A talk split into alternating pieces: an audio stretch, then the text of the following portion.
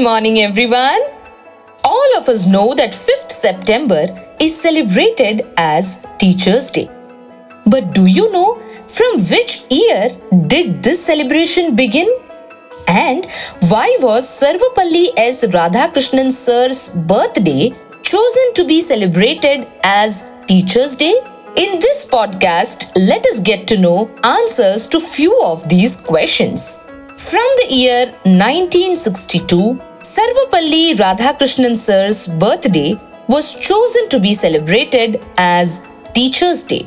But why?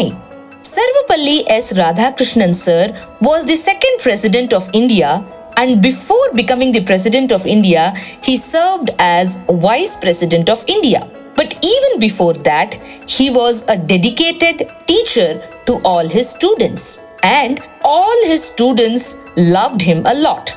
Even while he was serving as Vice President, President, and even after that, he continued to be serving as teacher for all the students who were interested in studying with him.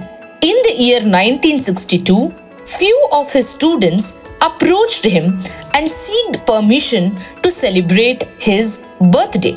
And then Radhakrishnan sir told that today should not be celebrated just as his birthday, but as Teachers' Day. And thus, from nineteen sixty-two, fifth September onwards, all of us have started celebrating Teachers' Day to respect all the teachers. That was the dedication of Sarvapalli S. Radhakrishnan sir's towards his profession, though he was a successful Vice President and President of India.